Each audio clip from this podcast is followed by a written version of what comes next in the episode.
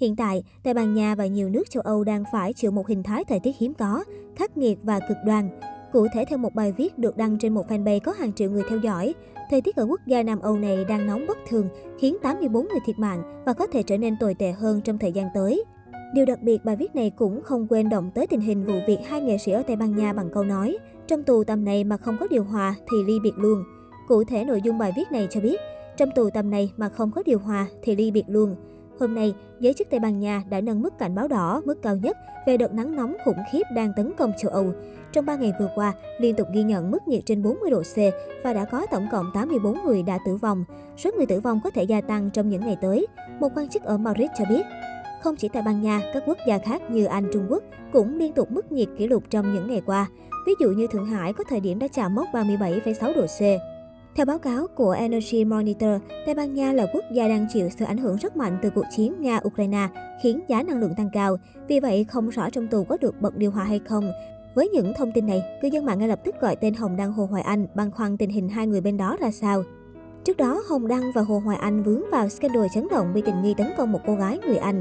Đáng chú ý, cả hai nghệ sĩ này đều không lên tiếng trên mạng xã hội, khiến mọi nghi ngờ càng đổ dồn về họ. Hiện tại, cả hai vẫn đang phải ở lại Tây Ban Nha để phục vụ điều tra. Những cuộc khủng hoảng truyền thông thường bắt đầu rất sớm, ngay khi những thông tin đầu tiên của vụ scandal rò rỉ. Với những thông tin xoay quanh nhạc sĩ Hồ Hoài Anh, diễn viên Hồng Đăng, cuộc khủng hoảng gần như bùng nổ, bởi đây là dạng thức scandal có sức thu hút lớn bậc nhất với dư luận.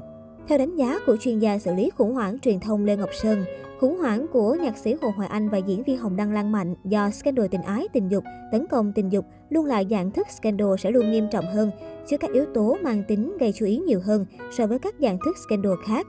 Vụ việc hiện vẫn đang trong quá trình điều tra, chưa có kết luận chính thức, tội danh chưa có, nhưng khủng hoảng đã diễn ra trên diện rộng với rất nhiều đồn đoán. Sự khủng hoảng còn ảnh hưởng rất lớn đến người thân của hai nghệ sĩ như vợ con, thậm chí cả mẹ của nhạc sĩ Hồ Hoài Anh cũng bị đưa vào cuộc. Ở góc nhìn chuyên gia xử lý khủng hoảng, chuyên gia Lê Ngọc Sơn cho rằng, việc nhắc tên vợ con hai nghệ sĩ, việc đưa mẹ của nhạc sĩ Hồ Hoài Anh vào vụ việc, cách dẫn dắt dư luận về hai cuộc hôn nhân, đăng tải hình ảnh vợ con hai nghệ sĩ tràn lan là sự kinh khủng. Cuộc khủng hoảng và dư luận đã và đang làm tổn thương sâu sắc đến những người vốn đang phải gánh chịu rất nhiều tổn thương trong vụ việc.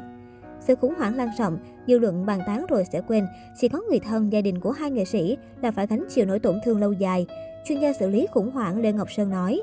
Trong cuộc trò chuyện với phóng viên Lao động, chuyên gia Lê Ngọc Sơn cho rằng gia đình người thân của hai nghệ sĩ đang phải đứng trước nhiều sóng gió.